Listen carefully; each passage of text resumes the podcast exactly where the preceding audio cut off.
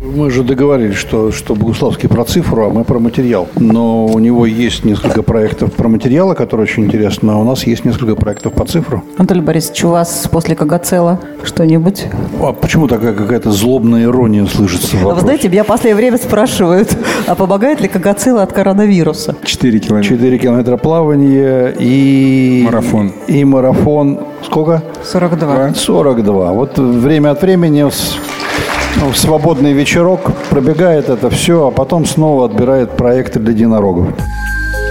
Наносвод. Подкаст Анатолия Чубайса. Это продолжение разговора о выращивании единорогов. Компаний, которые стоят больше миллиарда долларов. У микрофонов Елена Тафанюк, Анатолий Чубайс и Леонид Богуславский. Елена задавала вопрос, во что сейчас вкладывается успешный инвестор Богуславский. На что вы сейчас смотрите? Вот, может быть, расскажете аудитории? Ребята, на что мы смотрим?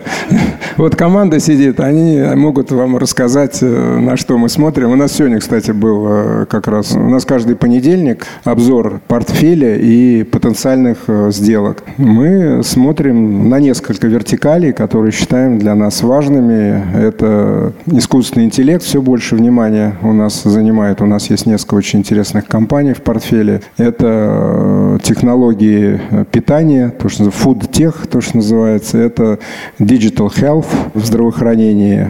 Это mobility, то есть это всевозможные технологии, которые используются для мобильности. Это и машины, это электросамокаты ну, и так далее. Ну, целый ряд направлений. У нас есть одна выколотая точка, которая полностью вот совпадает с интересами Анатолия Борисовича, и она для нас э, действительно не профильная, но так получилось, и проект удачный. У нас есть один э, проект в области новых материалов, ну, я рассказывал о пленках, которые могут быть не плоскими, любой форме, и они как тачскрин реагируют, хотя это не плоская поверхность. Ну, все это, в общем, вот такие технологические вещи. Анатолий Борисович, у вас тоже есть, по-моему, пленки, но ничто из того, что назвал Леонид Борисович, у вас нет. А вы точно туда инвестируете? Мы же договорились, что, что Богуславский про цифру, а мы про материал. Но у него есть несколько проектов про материалы, которые очень интересны, а у нас есть несколько проектов по цифру. Ну, если говорить серьезно, ваш вопрос, то мы в нашей сфере нанотехнологии, а она по определению межотраслевая, она от медицины до электроники, от фотоники до машиностроения.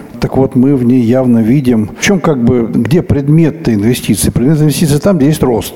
Там, где есть э, рождающиеся, растущие кластеры, у которых есть перспектива стать, ну, сколь бы то ни было значимыми. А поскольку мы еще и государственное, обязательное требование к нам – это российский угол, поэтому мы все-таки начинаем не с земного шара, а с России. И в этом смысле мы действительно видим 5-6 крупных технологических кластеров, которые при не слишком бурном экономическом росте в России последнего времени, тем не менее, по нашему убеждению, точно будут расти темпами, ну, как минимум 10-15% в год.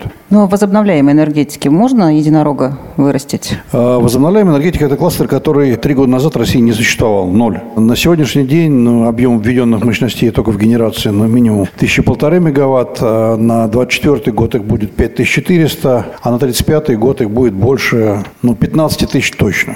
Это, поверьте, серьезная, серьезная цифра. Причем э, созданный механизм поддержки, а мы на него 10 лет положили, механизм поддержки возобновляемой энергетики был разработан в ходе реформы РАО ЕС. Так вот, механизм поддержки создан так, что этот сектор низкорискованный и высокодоходный, кстати говоря. Так вот, мы ясно понимаем, что целая индустрия, я вам назвал цифры по энергетике, а присутствующие здесь специалисты наверняка знают, что вместе с генерацией, то есть вместе с ветрогенерацией, солнечной генерацией, родилась промышленность, промышленность по производству оборудования для ветра, промышленность по производству оборудования для солнца. Одновременно с ней возникает э, образование. Сколько там у нас уже кафедр? Это 15, наверное, где Алишер, да? Десятка-полтора кафедр точно по России при нашей поддержке созданы. И возникает наука, которая заложит туда следующий технологический уровень. Это мощнейший технологический кластер, который действительно в России точно будет расти. Мы в этом абсолютно уверены и в него серьезно инвестируем. Так единорог там будет, нет? Ну вот смотрите, здесь конструкция такая. Весь этот кластер при всей нашей гордости, а мы реально гордимся этим, в большей своей части не является российским прорывом. Большая часть этого кластера, и это абсолютно правильно, осознанная наша линия, была технологическим трансфером. Когда в мире уже 25 лет существует индустрия с отлаженными сложнейшими технологическими процессами, пытаться, а вот мы вот в России возьмем и создадим свое собственное с нуля, и оно будет еще лучше. Это абсолютная авантюра. Поэтому у нас был технологический трансфер. И в Солнце наш Хивел, завод с Фиксельбергом, и ветроэнергетики наши партнеры Вестас, это полный технологический трансфер. В этом смысле э, замахиваться на то, чтобы из этого создать компанию мирового класса, не очень реалистично. Но из всего того, что построено на сегодня, хорошая перспектива роста есть у нашей компании «Хивел». Это первый российский производитель батарей. Сначала тонкопленочная, сейчас гетероструктурная, которую мы строили вместе с Вексельбергом. Но мы уже вышли из бизнеса, мы свой возврат получили, а весь дальнейший рост уже будет получать Вексельберг. Дорастит до единорогом, молодец, пожму руку. Единорог да не ваш. Понятно. Насчет медицины. Вы назвали э, диджитальную медицину. Насколько это большая доля у вас? И насколько вы верите в перспективы этого сектора? Ну, и что внутри, кстати, внутри нее? Ну, смотрите, есть э, вообще в медицине как еще в целом нескольких очень горячих направлений, прорывы, которые будут э, осуществлены в ближайшие, там, не знаю, 20 лет, скажем так. И, наверное, в медицине, ну так я пытаюсь на медицину, там, я понимаю, что генная инженерия, она там как бы номер один, наверное, в, в прорывах.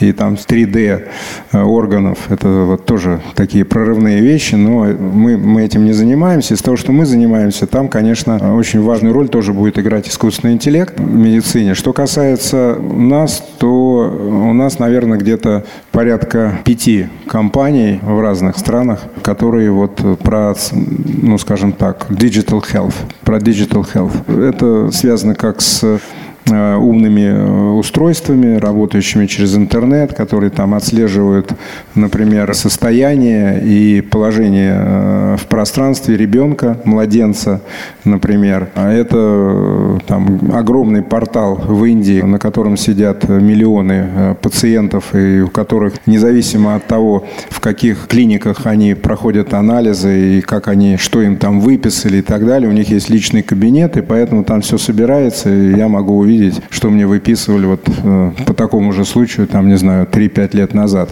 Ну, вот коротко так. Анатолий Борисович, у вас после Кагацела что-нибудь? А почему такая какая-то злобная ирония слышится? А вы знаете, меня в последнее время спрашивают, а помогает ли Кагацела от коронавируса? Нет, от коронавируса не помогает, но в моем понимании лекарство, которое сегодня получило, завоевало примерно треть на российском рынке противовирусных препаратов, это серьезный результат. Правда, не столько наш, сколько команда это делала, но у нас довольно большой портфель э, за пределами Кагацела. У нас есть большой набор находящихся на разных стадиях клинических исследований, разработок, российских разработок, в том числе там по орфанным заболеваниям, ковой миотрофический склероз, смертельная страшная болезнь, ряд других. Но есть заводы, построенные в Кирове вместе с партнерами, с Володей Христенко построили гигантский фармацевтический завод, который сейчас поле вакцины очень удачную производит с хорошим объемом продаж, с хорошей маржинальностью. Мы уже вышли из проекта. Но, наверное, мы мы все-таки гораздо более приземленные, чем вот то, что говорит Леонид да, Борисович. вот фарма у вас, да, в основном? Не только фарма, нет. Почему-то один из значимых для нас проектов – это ядерная медицина. Мы построили в 11 регионах страны центр ядерной медицины и, в общем, удачно попали как раз вот в золотой стандарт ранней диагностики рака. Это позитронная эмиссионная томография. Это раннее выявление онкологии на стадиях, когда другими способами она визуализируется очень сложно. И предмет нашей гордости состоит в том, что это была дикая драка. Категорически против были все министерства, ведомства. И мы в итоге придумали компромисс, при котором сказали, что мы не будем заниматься Москвой и Питером. Здесь вот большой рынок, бог с вами, мы пойдем в регионы. И мы действительно пошли в регионы. В Башкирию, в Курск, Белгород э, и так далее, и так далее. В итоге сегодня в 11 регионах России построены нами центры ядерной медицины, Прошло через них на сегодня, думаю, уже больше 200 тысяч человек. А там очень жестокая статистика. Выявление на первой стадии рака – это излечение 80%. Выявление на четвертой стадии – это излечение 20%. Вот и привет. Соответственно, просто раннее выявление, но это просто прямые спасенные человеческие жизни. И этот проект, в общем, получился. Леонид Борисович, а вы какой своей инвестицией больше всего гордитесь? Причем, мне кажется, это не про деньги. Ну, 500 x хорошо, но, может быть, есть другие поводы для гордости. Знаете, мне трудно вот так однозначно сказать, что вот эта конкретная инвестиция – это там гордость. Есть несколько инвестиций, скажем так, или компаний, в которые мы инвестировали с уникальными траекториями. Когда ну, что называется, компания несколько раз была на грани серьезных проблем, и э, благодаря усилиям всей команды, в первую очередь самой команды, самой компании, ей удавалось пройти по грани. Ну, если конкретно говорить, то вот есть такая компания со штаб-квартирой в Берлине Delivery Hero, немецкая, которая работает на сегодняшний день больше, чем в 40 странах мира, капитализация которой сегодня 16 миллиардов евро. Я был в нее, можно сказать, практически первый там, или один из первых инвесторов. И это компания, которая которые вот несколько раз, э, ну, казалось, что все, у кого-то руки опускались, но нам удавалось находить э, решение и э, в первую очередь привлекать деньги. То есть компания, такой интересный у нее трек, в некоторых случаях блефовала, скажем так. То есть компания шла на сделку по покупке какого-то там конкурента в какой-то стране, не имея на самом деле денег для того, чтобы закрыть сделку и там неимоверными усилиями там не знаю, за несколько дней до закрытия сделки вот как-то находили деньги. Но это тоже такое ковбойство, но оно оказалось э, очень успешным, поэтому мы все, в общем, помним эту историю и зачастую тоже, когда видим, это очень важно, потому что когда ты видишь, что какой-то очень большой кризис в какой-то компании, мы вспоминаем Delivery Hero и говорим, ну помнишь, вот такая же ситуация была в Delivery Hero, но мы же выкрутились тогда. Ну вот как бы это один из примеров примеров таких, которые приходят сразу в голову. Она еще в вашем портфеле, эта компания? Нет, мы э, после IPO мы постепенно выходили, потому что нам нужна была ликвидность на новые инвестиции, и мы вышли. Но вы знаете, что удивительно оказалось, что вот практически из всех э, вот этих пяти публичных единорогов мы в результате вышли э, раньше, чем надо было. Причем в некоторых случаях это было поразительно. Мы там, компания сделала IPO, мы год сидим, полтора сидим в компании, потом начинаем выходить, ну, потому что нам же нужно делать новые инвестиции. И когда мы выходим, через некоторое время вдруг компания там улетает просто через потолок по своей оценке. Вот, и мы думаем, черт, вот можно было вообще ничего не делать, только оставить эту долю. И мы бы заработали больше, чем если вот мы сейчас все работаем и делаем новые инвестиции. Что вы в этот момент делаете? Как вы справляетесь с фрустрацией? Ну вот э, мы сейчас исправились, и когда Datadog вышел на IPO, мы не продали ни одной акции. Извлекли ошибку. Анатолий Борисович, у вас много социально всяких ответственных инвестиций в чистую энергетику и так далее, но все-таки вот какая самая главный предмет для гордости? Ну, у нас 115 введенных заводов построенных. Наверное, самый дорогой последний. Мы вот 10 лет работали над очень сложной темой, которая называется гибкая электроника. Гибкая в прямом смысле слова. Это экраны, которые могут изгибаться. И главное там это, собственно, сами тонкопленочные матрицы транзисторные. Этапов было, вот как говорит Леонид Борисович, массы. И были банкротства, были предбанкротные состояния, были трансферы технологий тяжелые. В итоге мы вот в декабре прошлого прошлого года пустили в Троицке завод, который, вообще говоря, в России, не в России, который в мире не существует. И это первое в мире производство тонкопленочных э, органических транзисторов для гибкой электроники. Тема гибкой электроники у всех в зубах навязла, про нее лет 15 все говорят, но она никак не прорывается. А мы как раз считаем, что она прорвется с самыми разными продуктами, начиная там от каких-нибудь, не знаю, ценников в магазине, для которых не нужен экран со стеклом, включая маечку с экраном, на котором портрет любимой девушки. Девушка поменялась, и, соответственно, маечку можно оставить, а изображение заменилось. Но есть гораздо более прорывные применения, технологически очень перспективные для гибкой электроники, а для этого нужен ФАП. Для этого нужен ФАП. Вот мы, повторю еще раз, 10 лет над этим бились. А мы его построили. Первые 100 экранов произведены. А мы считаем, что раз появился ФАП, то дальше появятся стартапы, которые придут к нам и предложат, не знаю, там какие-нибудь эти, как называется, бейджи для конференции, да, значит, э, многоразовые. И еще десятки видов продуктов есть. Но сделан ФАП, на котором мы можем производить, это такой центр прототипирования. Важно, чтобы мы не замахивались на гигантский ФАП китайского масштаба TCMC, ну, потому что это десятки миллиардов долларов. А главное, что в России, я уверен, вот такие однородные многосерийные технологии не приживаются. А вот центр прототипирования, который будет разрабатывать, обкатывать, а потом это уже выдавать на производство на те же самые, тем же нашим китайским партнерам, нам кажется, что это очень важное технологическое звено вот в этом рождающемся кластере гибкой электроники. Мы же вообще в, в обычной электронике, в электронной компонентной базе, ну, по моему убеждению, отстали даже не на 30 лет и не на 50, а больше. Да, провалился Советский Союз с этим, и, соответственно, дальше провалились. Здесь лидерство России, ну, я, по крайней мере, не вижу ни в какой перспективе. А вот есть такая рождающаяся пока небольшой кластер гибкой электроники, в котором можно попытаться замахнуться на страновом уровне на технологическое лидерство. Конечно, можно ошибиться. Конечно, может быть, все, что я вот о чем сейчас говорю, мечтаю, может быть, не, не получится. Но, тем не менее, сейчас, пожалуй, для нас это самая дорогая из наших инвестиций, заведенных, построенных в России производств. Ну, если бы вы мне, Елена, задали вопрос э, немножко по-другому, например, какая моя инвестиция мне лично наиболее эмоционально, скажем так, интересна. Какая? Это три года назад я основал первую профессиональную мировую лигу в триатлоне, которая называется Суперлига триатлона, в которой соревнуется вся элита, мировая элита триатлона, призер Олимпиад последних двух, чемпионы мира э, и так далее. И вот этот проект э, мне эмоционально очень интересен и вызывает у меня... Ну, то есть я много им занимаюсь лично, и мне, хотя это... Я специально о нем как раз говорю, потому что пока мало отношений имеет к технологиям, хотя, собственно, он такой медийно-спортивный проект, потому что там медийная составляющая – это основа успеха. Вот есть такой проект. Дело в том, что Богуславский при всем вот своем интеллигентном виде, на самом деле он Iron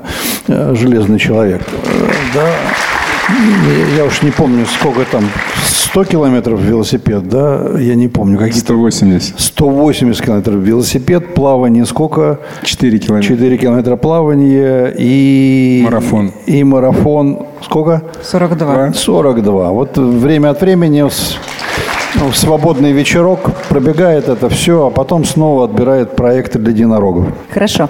Вы вот сказали, что вы оба ковбои, каждый в своем смысле. А я тогда не буду сейчас конкретно каждому из вас задавать вопрос кому-то. Вы просто скажите, если вы хотите на него ответить. А есть у вас вас или у вас какая-то инвестиция, которой вы, мягко скажем, не гордитесь? И почему? Ну, конечно, конечно. У нас провалов было много, в том числе хорошо известное «Наберите» в интернете планшет Чубайса.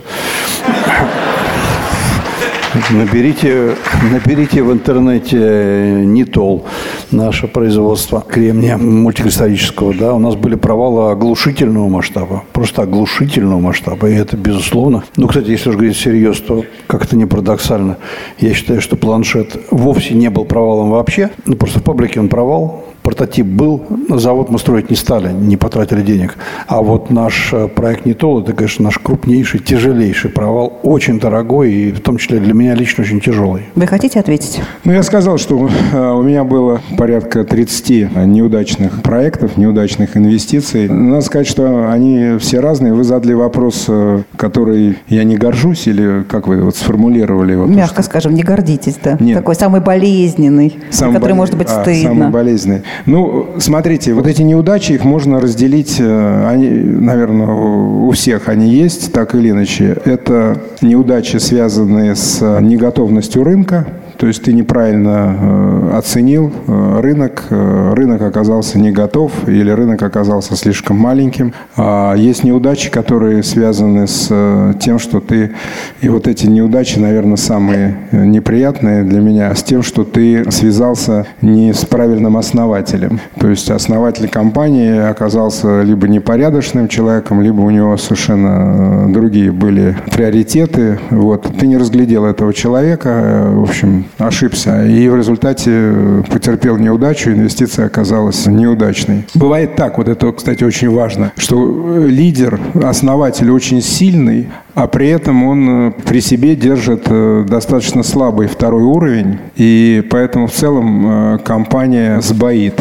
И основатель, которому хочется оставаться таким царем горы и быть лидером, и чтобы все его слушали, он, э, в общем, сильных людей не берет на второй уровень, не создает такую реально сильную команду, и дальше возникают э, всевозможные ошибки, начиная от таких простых вещей, как э, управление затратами, неправильный маркетинг, ну и так далее, и так далее. Еще очень важный момент, то есть были тоже такие вот неудачи. Вот сейчас мы тоже рассматривали одну компанию, буквально сегодня, который у нас так зависает серьезно, потому что очень хороший основатель, но он сам, у него нету такой, что ли, способности, или он не очень хочет, или не может себя заставить ну, вести продажи. Дело в том, что очень важно для стартапа на первом этапе, очень важно, чтобы основатель был продавцом. Потому что первые сделки, особенно когда компания маленькая, конечно же, их должен закрывать, э, собственно, основатель, лидер команды. Э, иногда ты сталкиваешься с тем, что тебе такой основатель говорит, ну вот вы же нам как раз инвестицию даете, и мы наймем там вице-президента по продажам. Вот мы его возьмем, там, не знаю, и он будет продавать. Но дело в том, что на раннем этапе это ну, не работает в 90% случаев. Не работает.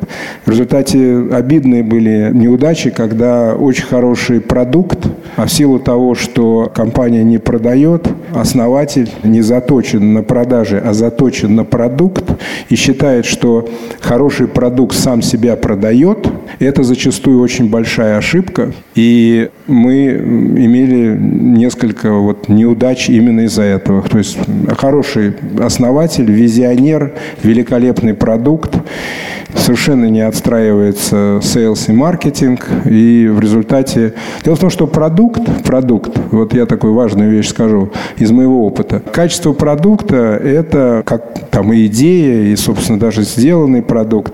Это, там, не знаю, 20, может быть, максимум бывает 40 процентов а, успеха.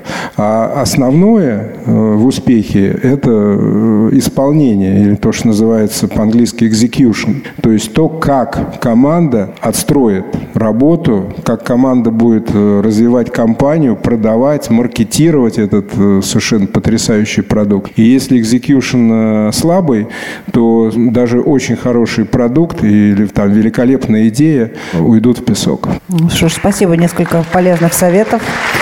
А можно, можно я, чтобы вас совсем запутать, еще добавлю два слова к тому, что сказал Леонид Борисович, про отношения с фаундером. Возникает иногда ситуации, мне не очень просто хочется примеры приводить, когда главным врагом создаваемого стартапа в венчурном бизнесе является его фаундер. Его нужно Ой, мы знаем унич... много таких примеров. Его нужно уничтожить любым способом. И наоборот, вот я придумал такое определение, что такое инновация. Инновация – это плод любви финансового инвестора и технологического предпринимателя. Если они совпали, если финансовый инвестор, то есть венчурный фонд, и технологический предприниматель действуют вместе, тогда оно рождается. А бывает и наоборот. У нас есть серьезные, несколько серьезных проектов, которых дошли до стадии, там, ну не знаю, там 200 миллионов продаж. Ребята, отлично, ну масштабируем, апгрейд технологии, ну аудит серьезный, корпоративку отстраиваем, бюджетирование вперед. Зачем? Ну как, зачем? Ну 200 миллионов, вы едва там на брейкиване, у вас там маржа 5 миллионов рублей в год. Нам хватит, нам хватит, не мешайте работать. Это, к сожалению, тоже типовая история, наша российская, которую преодолевать может только очень жесткими и болезненными мерами. Знаете, я хотела вас немножко про другое спросить. Вот вы так тут бодро рассказывали про планшет Чубайса, еще про какие-то провалы. А, я вот подумала, а каково это вот все время совершать периодические ошибки, ну, ваш бизнес такой, что совершать ошибки, и продолжать делать свое дело. Вот что вам позволяет это делать? Так э, я же не первый год, уже лет 35. Ну, еще раз, мы же начали с Леонидом Борисовичем с того, что инновационный бизнес, венчурный бизнес невозможен без провалов. Если ты занимаешься венчурным фондом, у тебя все получилось, значит, ты занимаешься не венчурным фондом, а чем-то другим. Ну, вы же человек, вам нужно как-то вот с этим просыпаться и дальше продолжать. Вы считаете, что да, точно? А вы, вы отрицаете это? Столько битый, перебитый, стрелянный, перестрелянный не прошибает. Окей. Какова роль везения, Леонид Борисович? Роль везения в вашей деятельности, удачи. Я вообще не люблю слово «удача», потому что считаю, что это совершенно рукотворная вещь. Очень часто сталкиваюсь с тем, и вы, наверное, коллеги, сталкиваетесь с тем, что или вам говорят, что вам повезло, или вы кому-то говорите, что тебе повезло. Дело в том, что каждый из нас сам создает вот это везение. То есть мы осуществляем какие-то действия в пространстве случайных событий. Вот эти случайные события, среди этих случайных событий возникают возможности. И очень важно эти возможности распознавать, что это реально интересная возможность, которую надо точно рассмотреть, то есть распознавать, потому что есть люди, которые просто их не распознают. И дальше э, проявить э, волю, э, в общем, пойти на определенный риск и отработать интересную возможность, потому что большинство людей не становятся успешными просто потому, что они боятся облажаться. Вот когда ты не боишься облажаться, и ты отрабатываешь возможность э, максимально, то вот ты сам себе фактически рукотворно создаешь вот эту, как вы сказали, там, удачу. Вот э, это мое понимание э, удачи, поэтому здесь просто очень важно увеличивать вот это пространство случайных событий, которое рождает новые возможности. Поэтому если ты там не встречаешься с коллегами, там никуда не ходишь, но находишься при этом э, в каком-то таком предпринимательском или инвестиционном бизнесе, то ты уменьшаешь вот это количество возможностей. Все, что у меня лично в жизни происходило, это э, были уникальные, то есть случайно возникшая встреча с каким-то человеком, на которой я увидел для себя посчитал, что это уникальная возможность, а дальше я рискнул и отработал эту возможность. Но Просто вот эти возможности, они прилетают каждому из нас. Просто надо увидеть ее и рискнуть. Спасибо. Мы уже подошли к концу нашего мероприятия. Что-то вы хотите сказать в завершении? Ну, да, давайте я скажу вот от себя. Я действительно, э, я хочу сказать, что вот вы, последний вопрос ваш был э, про успех. Но э, я это говорю не в качестве реверанса там, своей команде, а я действительно считаю, что, я опять могу сказать слово «повезло», но это не повезло, а это вот именно мы вместе это создали и построили. У нас э, великолепная команда, это успех, э, это полностью э, успех э, команды. И здесь вот очень, очень важно, как мы строим отношения внутри команды. Я для себя сформулировал, что уникальность заключается в том, что я пошел на то, что каждый человек, каждый мой партнер и человек из моей команды имеет суверенитет. Вот его суверенитет связан с тем, как, что он работает, какие решения он принимает предлагает, команда обсуждает это. И практически я никогда не говорю команде, что надо делать. То есть ребята сами решают, находят интересные проекты, они их обсуждают, они в результате выносят свое решение. И э, у меня есть только право вето. То есть вот единственное, что я могу, я могу в конечном итоге не согласовать сделку. Но у меня нет права э, сказать им, что вот беги туда, а вот туда не ходи. Вот это очень важно, я считаю, потому что это фактически колоссально, что ли, воспитывает. И ребята развиваются внутри команды, потому что они видят тот уровень вот этого самостоятельности, э, который им предоставлен. И в результате делают совершенно потрясающие проекты. То есть я очень благодарен своей команде вот, за то, что мы работаем вместе. Вот это я хотел сказать. Ну что же, спасибо. Наши ковбои Леонид Богуславский, Анатолий Чубайс. Следующий наносвод о гибкой электронике. Грубо говоря, маечка, тишот, у которой э, внут, э, в, на груди экран, и там у вас портрет любимой девушки. Причем, если что-то изменилось в жизни, то портрет можно оперативно поменять. Да, поменять, поменять этот портрет. Ну, это полезно, конечно, надо признать. Гибкая электроника означает рост серийности. Рост серийности означает апгрейд технологии. Апгрейд технологии означает снижение цены. В этом смысле важно, в какой точке у вас прорвется эта история на рынок в серьезных объемах. Вы можете слушать этот подкаст на всех популярных онлайн-платформах, в том числе в iTunes, в SoundCloud и ВКонтакте. Наносвод. Подкаст Анатолия Чубайса.